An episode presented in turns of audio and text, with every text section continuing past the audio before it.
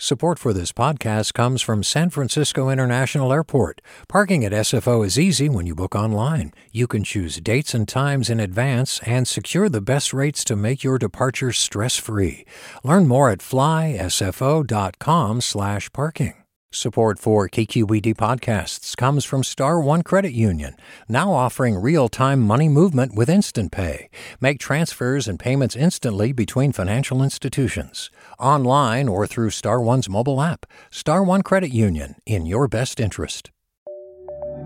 From KQED.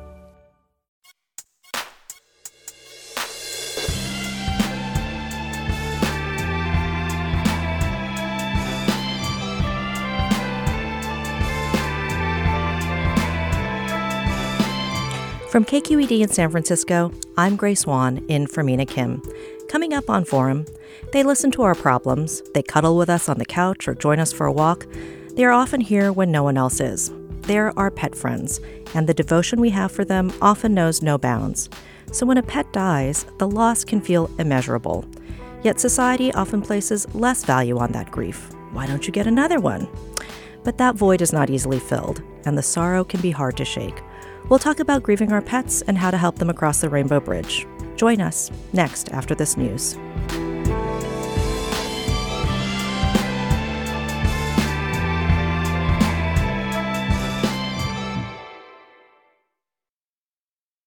Welcome to Forum. I'm Grace Wan, in for Mina Kim. Mourning her absence was breathtaking in a literal sense. It took the wind out of me, writes Sara Bader about the grief she felt upon the death of her best friend. She wasn't talking about a person, she was writing about her cat, Snowflake, a constant and faithful companion. Pets are like our family, so when one dies, the loss can feel devastating in a way that's often hard to describe.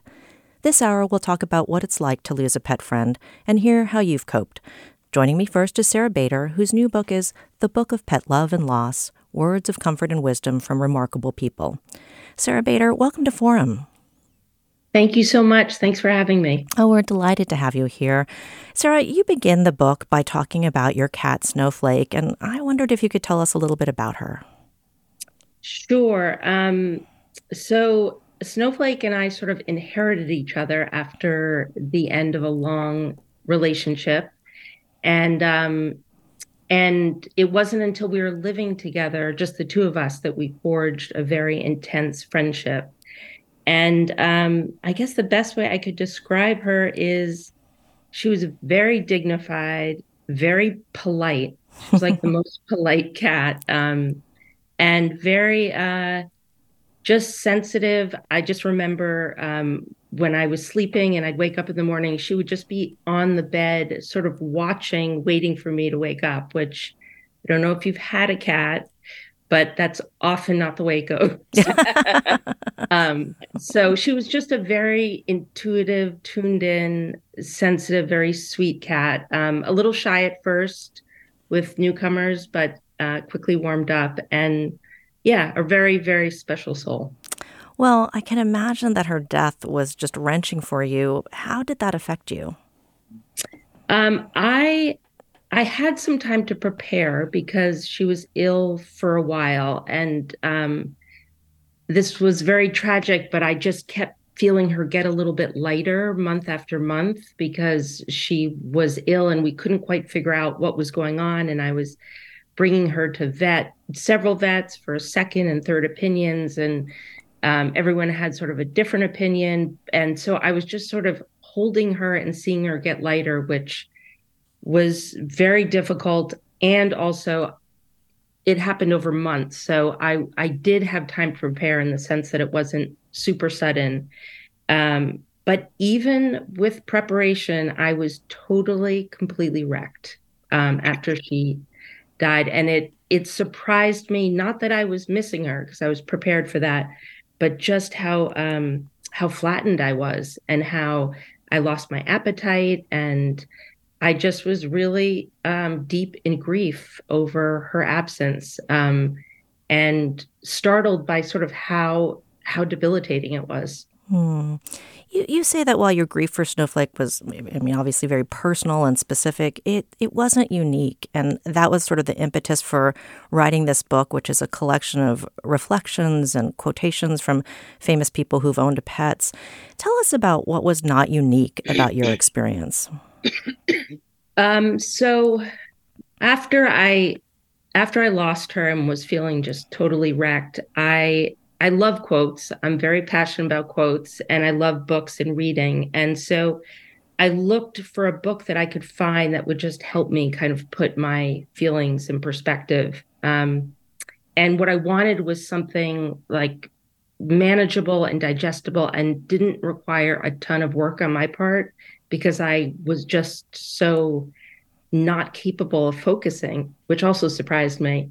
Um, so I started looking around for other people talking about this subject, specifically writers I really admired or cultural icons I admired. And it did not take me long to find in letter collections and diaries and notebooks um, uh, just sort of the initial because uh, I didn't do a lot of research at first. This was just sort of initial kind of solace I was looking for. But what I did find was um, sort of buried in these letters were like the exact same feeling I had. Um, Raymond Chandler talks about not wanting to come home at night after um, his cat Taki dies. Like him and his wife don't want to return back to their home because they're just so devastated. They don't want to come into a home that's empty. So I started finding voices that were familiar, um, saying things that felt very familiar to me, and it was very comforting. Well, you had this quote um, from Emily Dickinson. She was so wrecked by the passing of her dog, she asked for help. And you write, Carlo died, she announced in a letter to her friend Thomas Wentworth Higginson in January 1866. Will you instruct me now? I mean, that seems really poignant. Um, and you can just feel the pain in those simple words. Absolutely. I mean, there was just, you know, a handful of words there and the feeling of needing instruction. I mean, I think that's why I built this book. Um, it feels like, in some ways, like a collage of, um, a collage of empathy and instruction and it, it, it's a lot of things but I feel like what emily dickinson was asking for i also needed and it was really comforting to know she needed it too well, I wanted to bring in another guest, Dr. Jennifer Scarlett. She's the CEO of the San Francisco SPCA and also a veterinarian. Welcome to the show, Dr. Scarlett. Thank you for having me. And you go by Scarlett, so that's what we'll be t- how I'll be addressing you through the show. Does what Sara is saying about losing a pet resonate with you? Absolutely. And Sara, I'm sorry for your loss. And if Snowflake is up there, could you please have a conversation with my cat about that politeness it, it does very much. Um, these are conversations that I've had with clients um, many, many times in the exam room and, and in the home visits. Yeah. And I mean, as a veterinarian, animals dying is probably part of the territory. How have you personally managed to cope with that? Well, I've been fortunate to have several cats and dogs and horses pepper my life with a lot of love, and, and that also means letting them go. And, you know, each each scenario is different, and without a doubt, the unexpected death is the is the hardest. And the hardest for me was losing a dog due to a surgical complication, so something very near and dear to my heart mm. um, as a practicing veterinarian. But you know that it takes all kinds of forms from knowing that they're ill and having time to adjust and decide on euthanasia to being thrust into an emergency situation. Mm-hmm. Well, how, your your dog that passed away, the dog's name was Hurry, I think. How, what did that feel like to be have to say goodbye in such a sudden, uh, unexpected way? Yeah, it um, it certainly allowed me to understand what many clients go through in those emergencies and What's interesting is, you know, there's been studies, and, and for, for folks who experience that sudden loss, um, the lack of having choices creates a lot of anger and more guilt. And in this case, I, I had a colleague who did the surgery. Mm. And so I had to make a decision on whether or not I was going to put my energy into working through this with a colleague at the time or put my energy into honoring my relationship with the dog. Um, and I decided to to do the honoring my relationship. Um, my colleague is not a hack, they're not a terrible practitioner. We all have times where we have complications that are unexpected.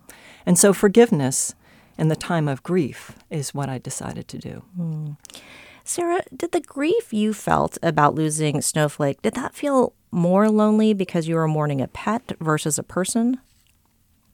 Absolutely. Um, yes, absolutely. It feels very much, it's such an intimate connection. And there's so many um, like connective moments you have during the day with an animal that are indescribable and also you don't really realize it until they're gone sort of all these rituals you have and explaining the loss of that uh, to someone is it feels um, impossible. And and also i think in general our culture is much better and i know this is not breaking news but our culture is much better at um, being there for people who lost. I, I think it's there's a lot more understanding when you lose someone you love who's a, a person like a, a mother or father or friend or sibling. Um, I find that it's harder to know what to say, or I used to find it harder to know what to say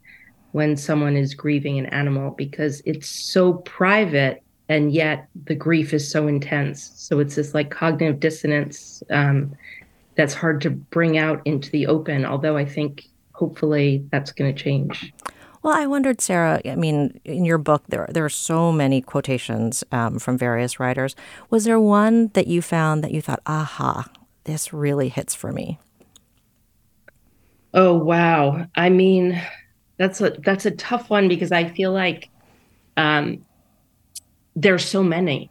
There's so many. Um, uh, one writer, Caroline Knapp, talks about how after losing her dog, it, I, I think it, I think it was her or a friend. Anyway, I should be reading it out loud, and I I can find it. But how sort of a hue from the color spectrum seemed to have disappeared um, when when the animal was gone, and that really that really um, I identified with that. It's just something that almost feels like your your world like the the color spectrum has changed almost. You're that disoriented. So that um that affected me but i i have to say there's so many. I mean i could i could select a lot. Um yeah. Yeah, there are a lot. I mean, I in, in your book you had this quote from Ann Patchett and she wrote, "The death of a dog hit me harder than the deaths of many people I have known." You know, and that sounds really cavalier, but it's really not because these um, animals are our constant companions. Do, do you agree, um, Dr. Scarlett? Absolutely. You know, they're they're in our lives. They're with us when no one else is around often. And so it is very powerful. And um, one of the things that um, that I recommend for folks is is to to bring it to light um, and to celebrate their lives and um, with their friends uh, as a way to help um, in that coping when they're gone. It's good. It's a good piece of advice. We're talking about the grief you feel when your pet and beloved and faithful companion dies, and we're joined by Sara Bader. She's the author of the book of Pet Love and Loss, and also Jennifer Scarlett, the CEO of San Francisco's SPCA and a, also a veterinarian. That is where we got our pet, Puma. Um, and we want to hear from you. How did you cope with the loss of your pet? Was that the first time you had encountered the death of a beloved companion? What did you find most comforting, and were the people around you sympathetic about the loss of your animal friend? Give us an email at your com- email your comments and questions to forum at kqed.org or find us on Twitter, Facebook, Instagram, or Discord. We're at KQED Forum. Or you can give us a call at 866 733 6786. That's 866 733 6786. More after the break.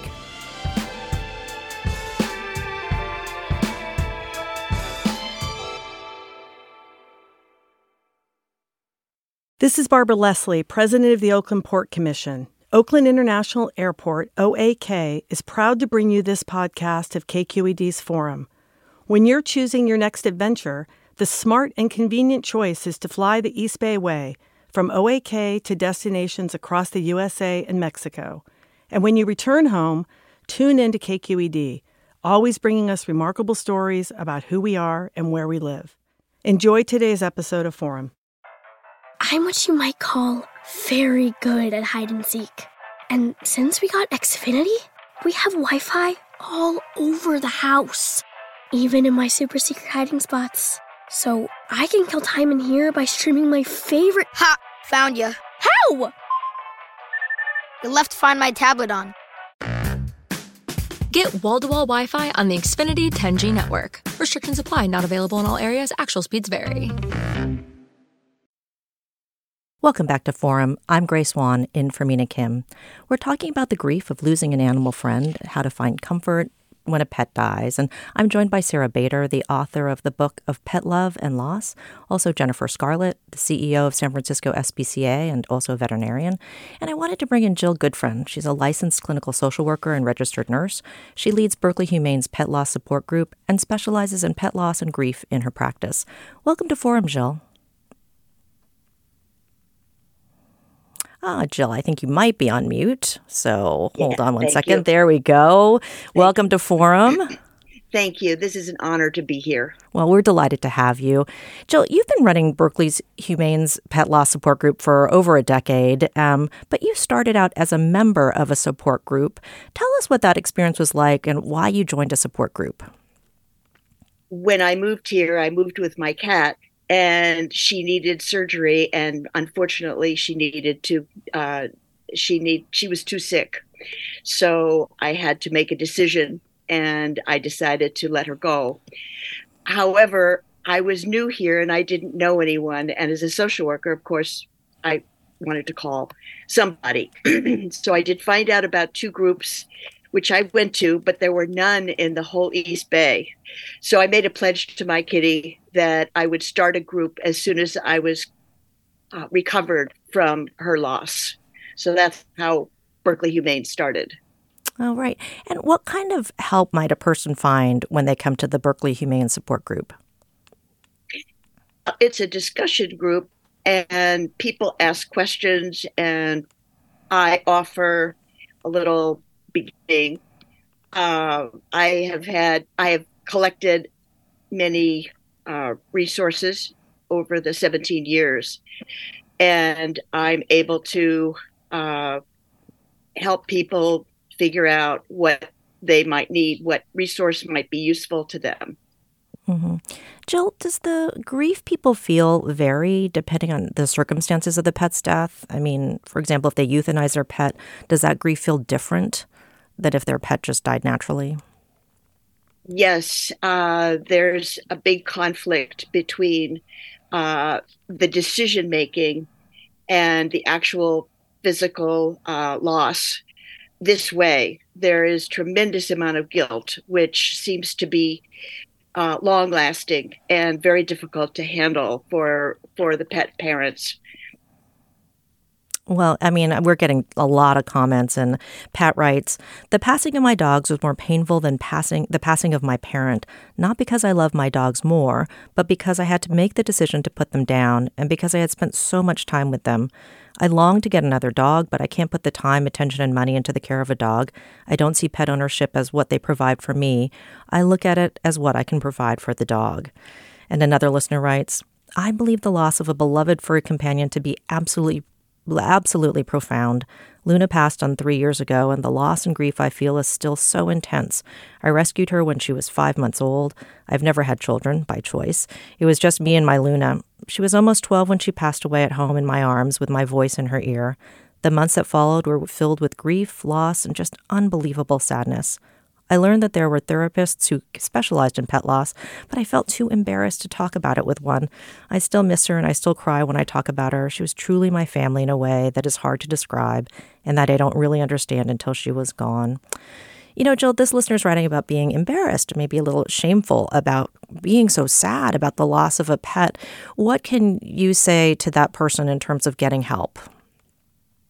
I think that is another reason why I started the pet loss support group, frankly, because the public at large, many people do not get it. They haven't had the experience of a relationship with a beloved pet, uh, and they say things that are painful, like, well, there are so many other animals to adopt. Why don't you just go down, you know, and adopt one?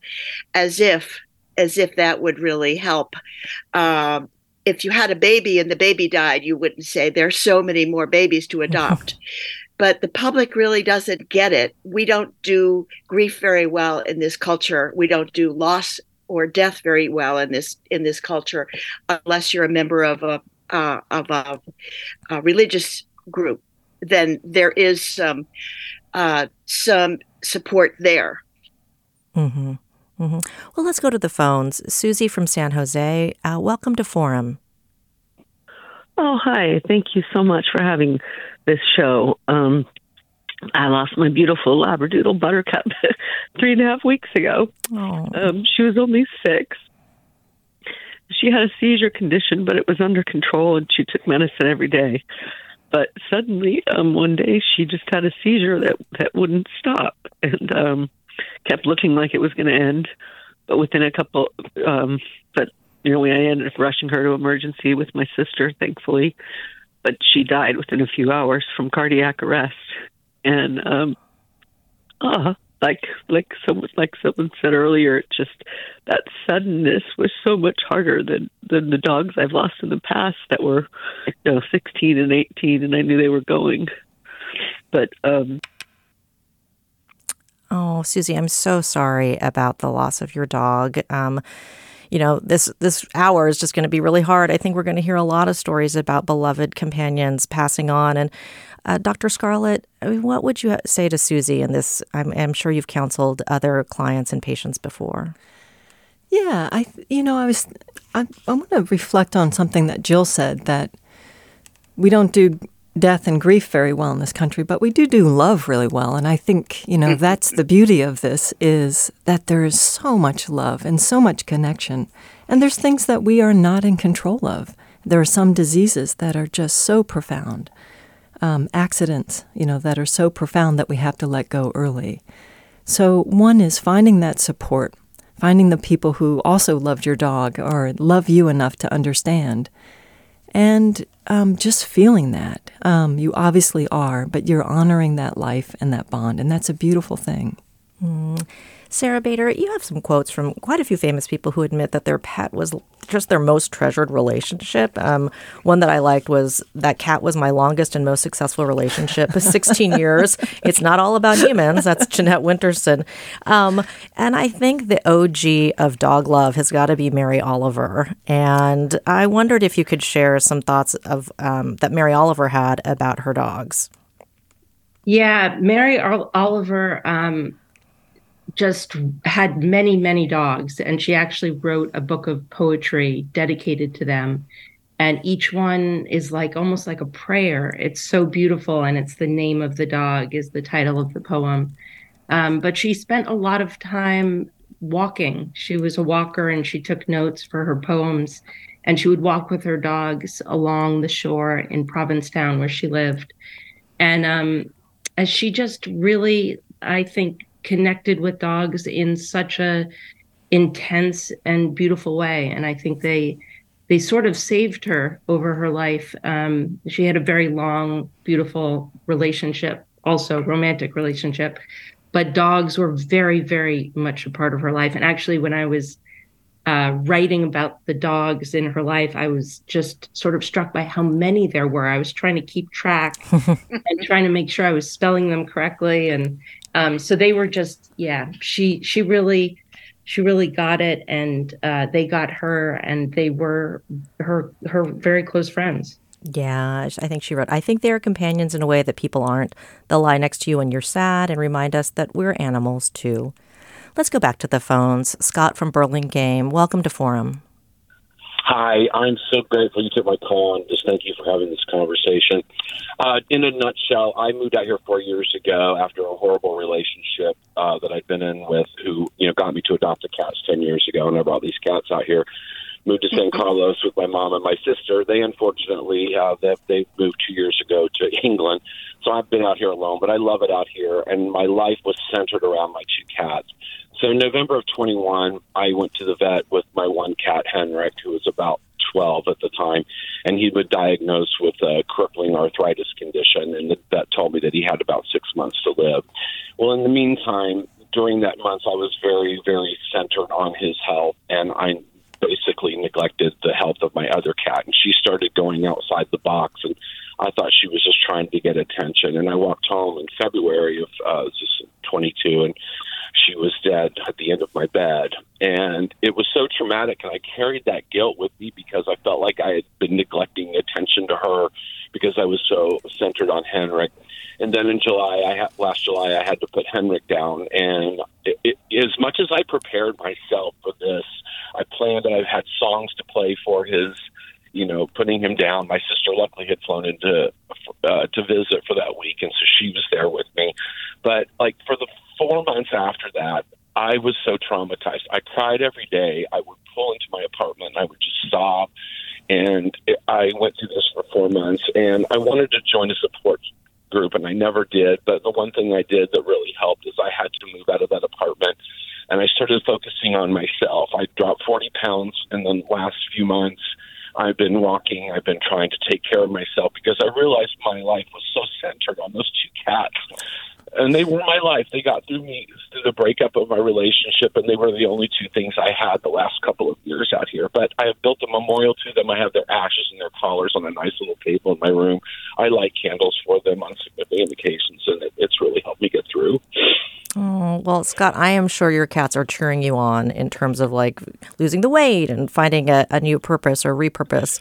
So I hope yeah. that, um, thank you for calling and I hope you feel better. Thank so, you. Uh, yes. Thanks for taking my call. I appreciate oh, our, this. This is, this is therapeutic too. okay, that's good. That's good. We're talking about the grief you feel when your pet, a beloved and faithful companion, dies. And we're joined by Jill Goodfriend. She's a registered nurse and cl- licensed clinical social worker. Also, she leads the Berkeley Humane's Pet Loss Support Group and specializes in pet loss loss and grief in her practice. Also, Dr. Jennifer Scarlett, the CEO of San Francisco SPCA, joins us, and Sara Bader, the author of The Book of Pet Love and Loss. We want to hear from you. How did you cope with the loss of your pet? What did you find most comforting? Were people around you sympathetic about the loss of your animal friend? And what recommendations do you have for people who are going through that experience? Email your comments and questions to forum at kqed.org or find us on Twitter, Facebook, Instagram, or Discord. We're at KQED Forum, or you can give us a call now at 866 733 6786. That's 866 733 6786.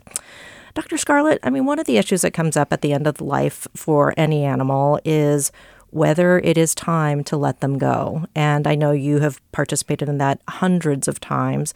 So tell us a little bit about how do you know when it's the right time to euthanize your pet? Yeah. Well, I strongly believe pets make us better humans, um, but they don't make us perfect. And, you know, if we strive on perfection here, we're going to have more and more guilt. And when we have an a geriatric animal or a condition, a medical condition, and we know they're going to decline, um, it's good to make that decision. And most people regret making the decision too late. And so rather than what, what I counsel people on is make the decision um, and honor and have a dignified death, preferably at home. And that may mean not knowing did they have another three or four days or another week versus um, it's an emergency, and now I'm in crisis, and I have to do this with a stranger or in, in a situation that is really extremely stressful. So, taking into consideration all the personality traits of your animal, what the disease is, conversations with your veterinarian, and how much pain and suffering, and just know we're human and it may not be perfect. Mm.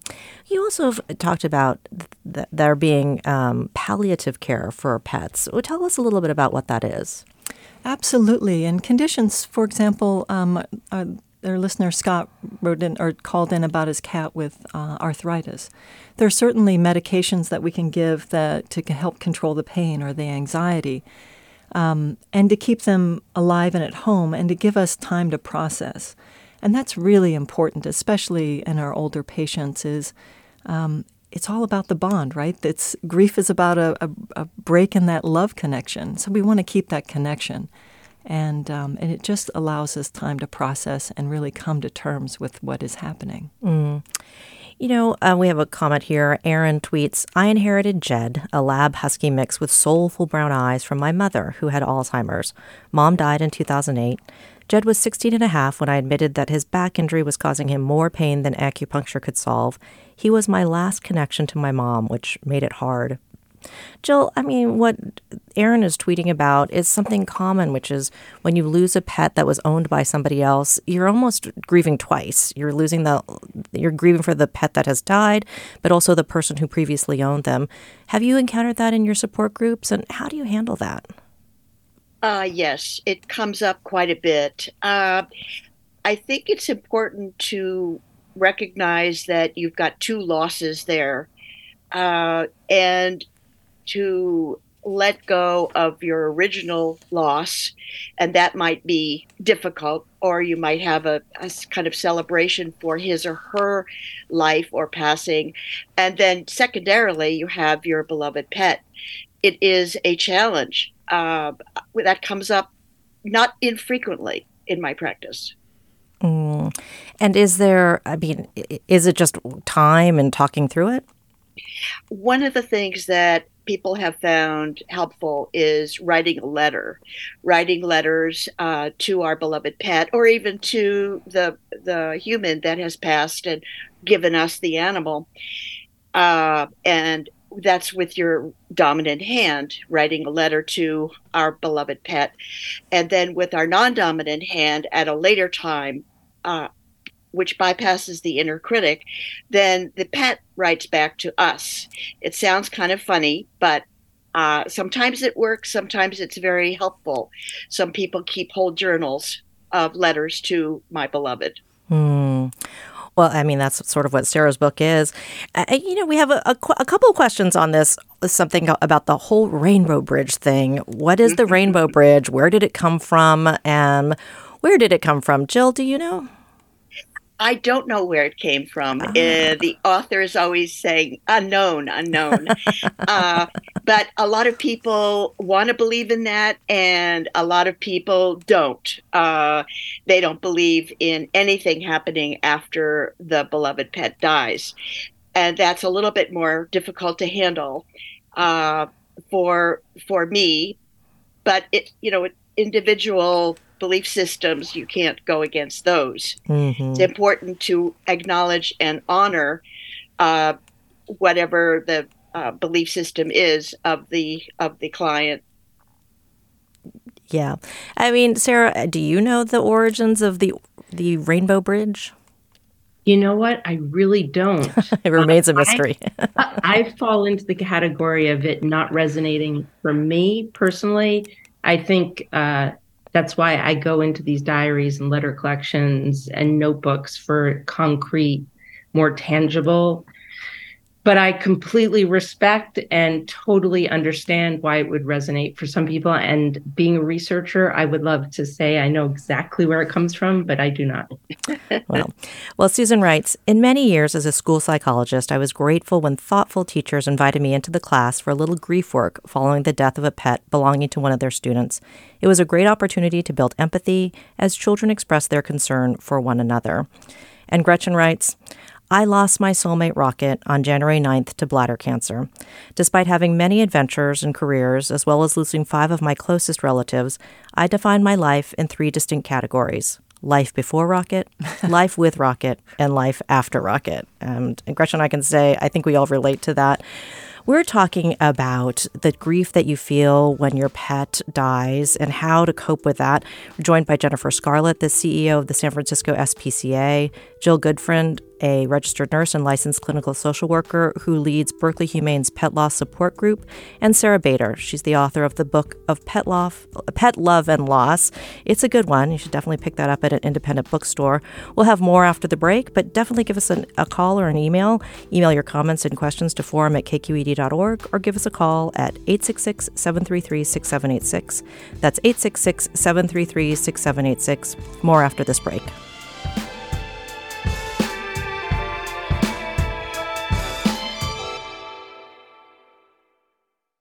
This is Barbara Leslie, President of the Oakland Port Commission. Oakland International Airport, OAK, is proud to bring you this podcast of KQED's Forum.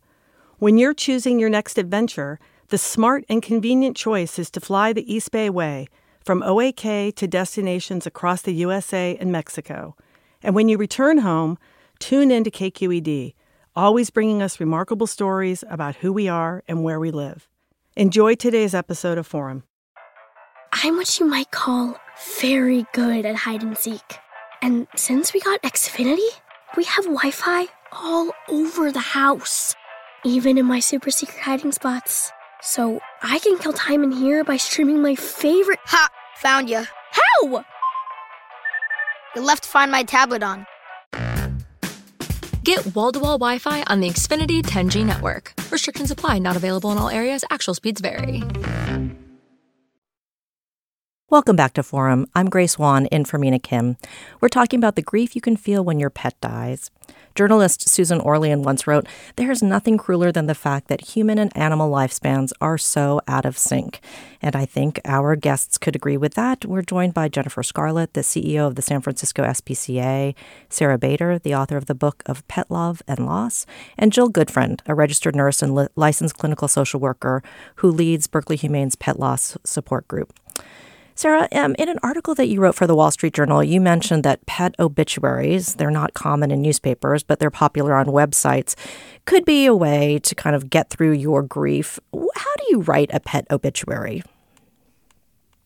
I mean, uh, I'm kind of shocked that they don't exist in mainstream newspapers because they're so important. But um, I think how you write them, I think um, you just think about the animals. Uh, arc of the animal's life and uh, the the things that made the animal happy and the nicknames that the animal patiently responded to and sort of all the endearing i think um, qualities of the animal uh, that you sort of want to uh, share with a larger audience. I mean i think i i really think that a mainstream newspaper should have um, a pet obituary section. I think it would be very popular and I think it would be really healing.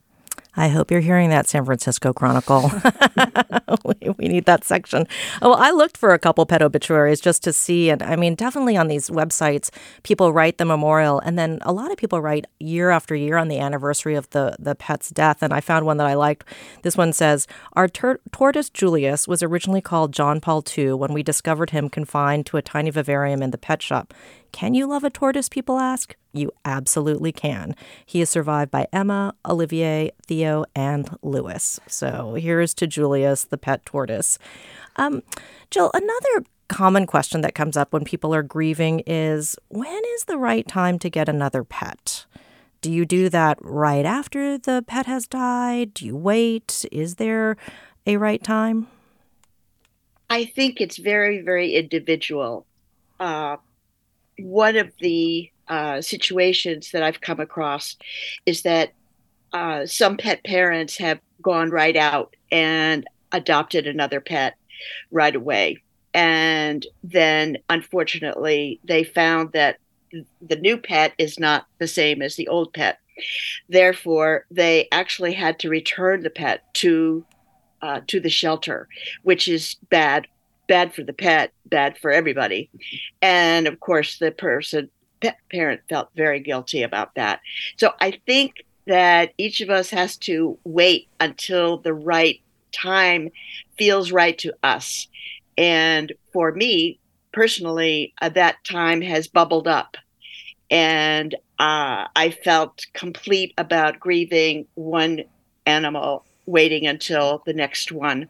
And that I think that's the best I can offer at this mm. time. Yeah, that's pretty good advice. Very individual. Very right. individual. Well, let's go back to the phones. Karen from Oakland, welcome to Forum. Hi, thank you. Um, I had my mom um, was an uh, invalid, and I took care of her for the last five years of her life, and she passed in 2011. And there was a little cat that would come in the backyard and it was in 2008, and just took to her, and um, they became fast friends. She would sleep at the bottom of her bed. Her name was Smokey. And then when mommy died, uh, Smokey was with us for three more years, and then suddenly she got really sick, started throwing up, and I took her in, and they said that her lungs were full of fluid and all kind of things.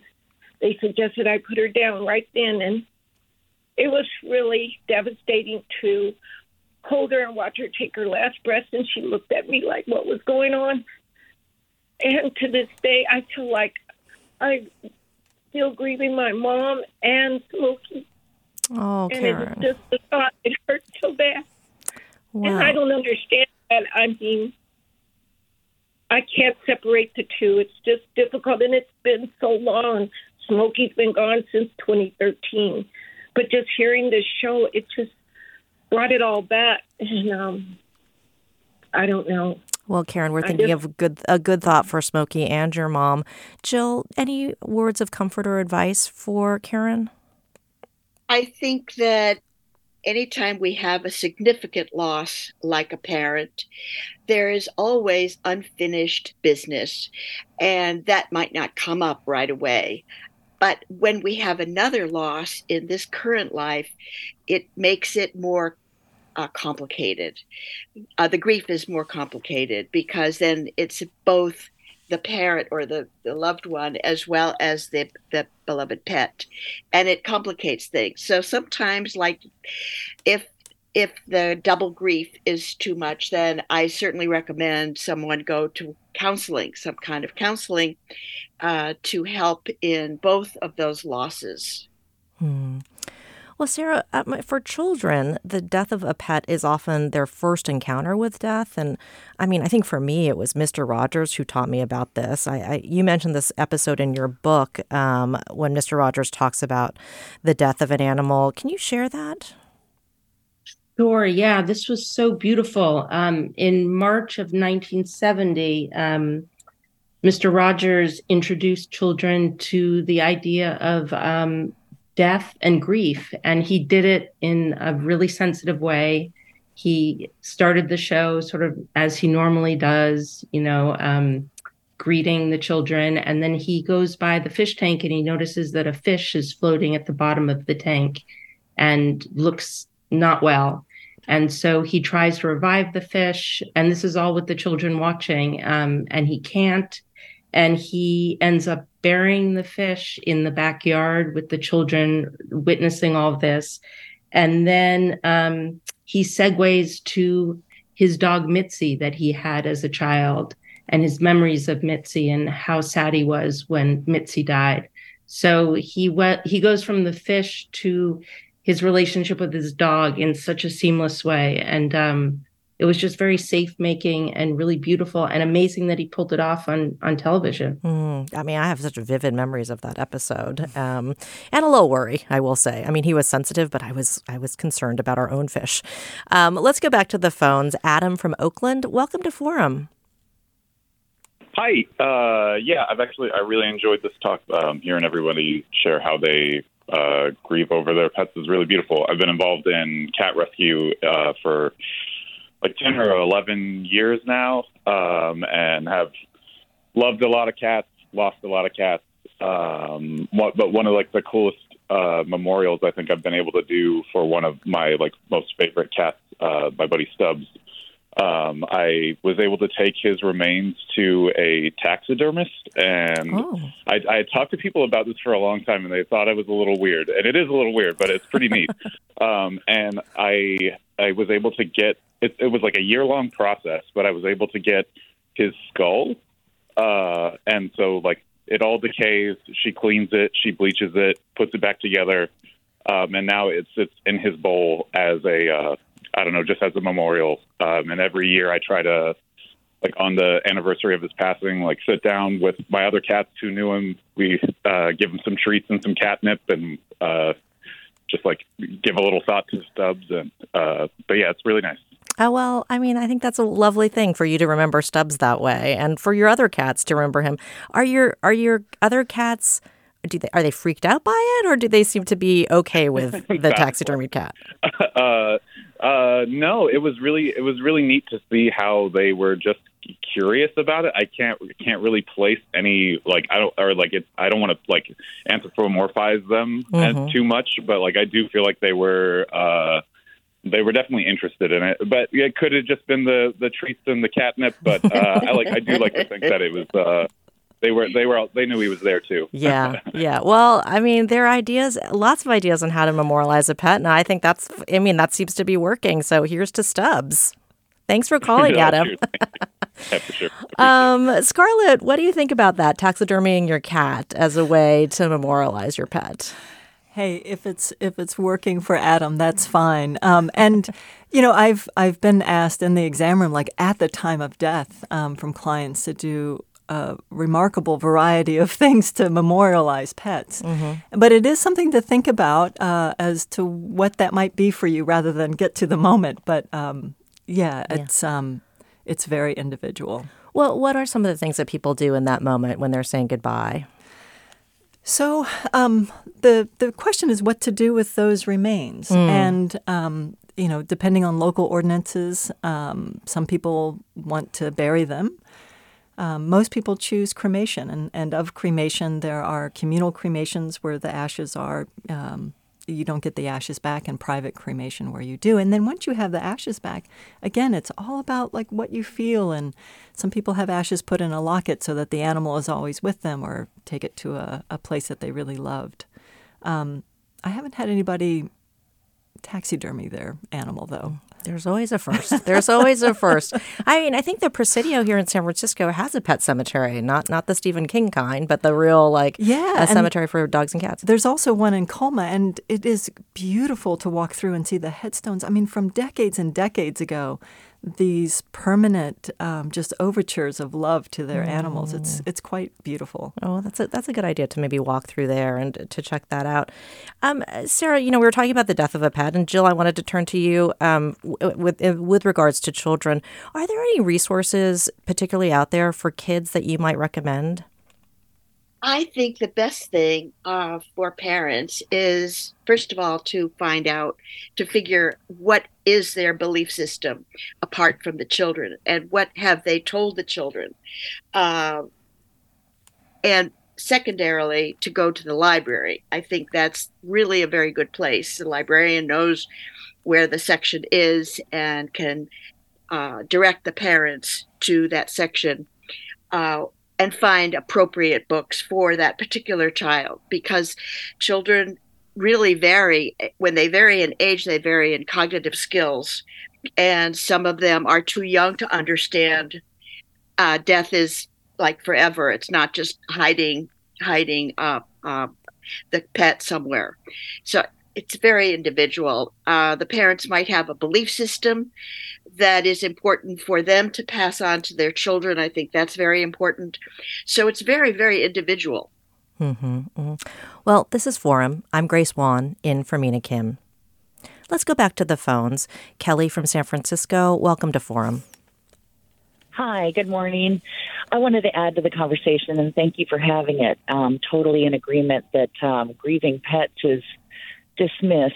You know, when you think about uh, the level of care and comfort and sleeping with you every day, yeah, um, I've lost a serious. Uh, she was sick with a heart condition, gave her medicine two, three times a day, exceeded her life expectancy by five years. Fantastic. So I had that time to grieve in advance, but was surprised with her resilience.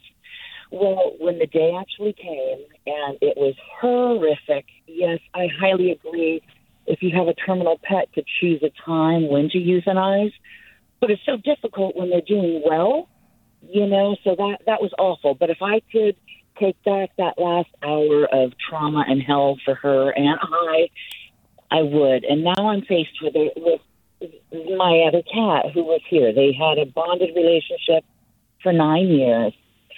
So, what do you have to say about the pet left behind. I mean, he's just a mopey sack of sadness, and mm. he looks for her to play. Oh my God, it breaks my heart. Breaks my heart. I mean, I cry every day. I'm grieving. I understand. But the poor cat, you know. Yeah. I mean, I, no, I can't bring another one in. But any recommendations for helping the pets left behind? That's a great question, Kelly. Scarlett, any advice about pets left behind, the pack that, you know, is left? Yeah, if they're truly bonded, they're grieving as well. And um, sometimes it can be just spending more time with them. Um, if you have a, if it's a dog, um, getting them out and walking with them can help with that anxiety. Sometimes they they stop eating, and you know they do need um, medication to help them uh, with their grief, and that can be in the form of anti-anxiety drugs or drugs to help help them eat. I've also had the opposite happen. I've had animals that have lived together and one dies and the other one's like, whew, finally, you know, like I can, I've got run of the place. So it's not always, it's not That's always. very honest. oh, um, let's take another call. Karen from Contra Costa County, welcome to Forum. Hi, thank you very much for having me.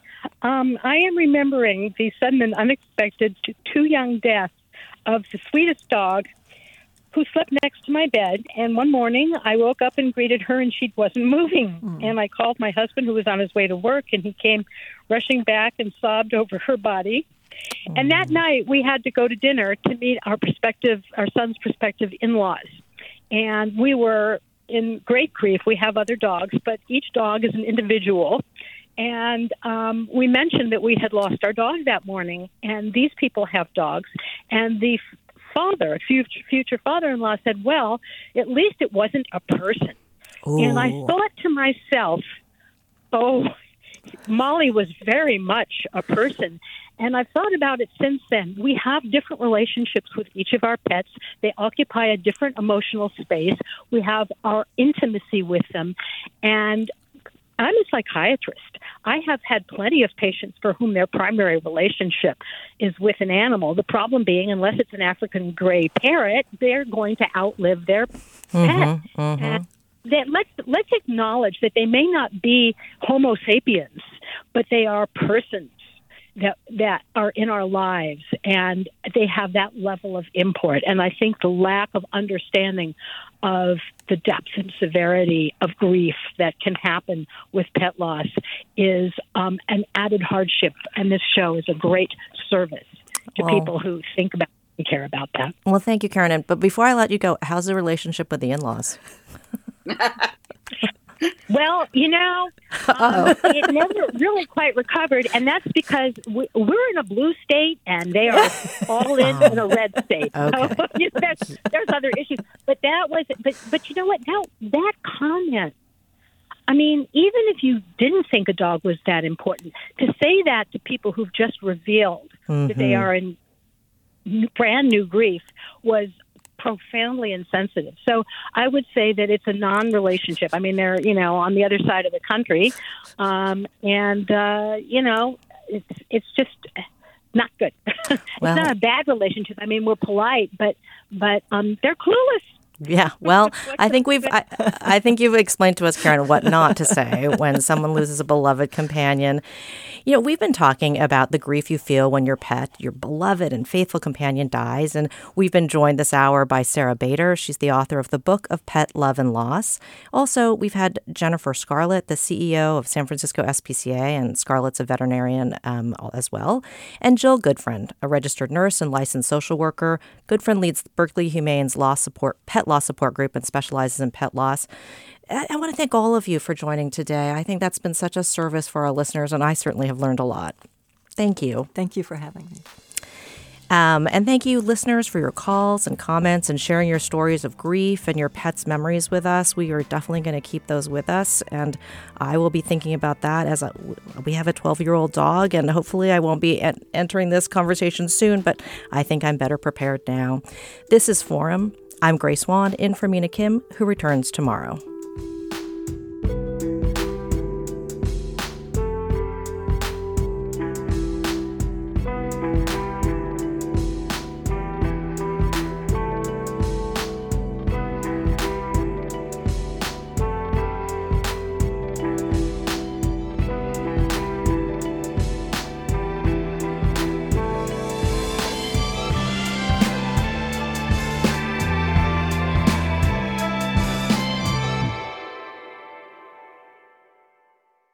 Funds for the production of KQED's forum are provided by the John S. and James L. Knight Foundation, the Generosity Foundation, the Germanacos Foundation, and the Heising Simons Foundation. This is Barbara Leslie, President of the Oakland Port Commission. Oakland International Airport, OAK, is proud to bring you this podcast of KQED's Forum. When you're choosing your next adventure, the smart and convenient choice is to fly the East Bay Way from OAK to destinations across the USA and Mexico. And when you return home, Tune in to KQED, always bringing us remarkable stories about who we are and where we live. Enjoy today's episode of Forum. I'm what you might call very good at hide and seek. And since we got Xfinity, we have Wi Fi all over the house, even in my super secret hiding spots. So I can kill time in here by streaming my favorite. Ha! Found you. How? You left Find My tablet on. Get wall to wall Wi Fi on the Xfinity 10G network. Restrictions apply, not available in all areas. Actual speeds vary. Hi, I'm Tyler Foggatt. Join me and my colleagues as we go beyond the headlines and deepen your understanding of the forces shaping our world today on The Political Scene, a newly updated podcast from The New Yorker. With episodes three times each week, The Political Scene accesses the sharpest minds in politics for insight and analysis about everything, from abortion rights to the war in Ukraine. Make sure you're following The Political Scene, available now wherever you get your podcasts.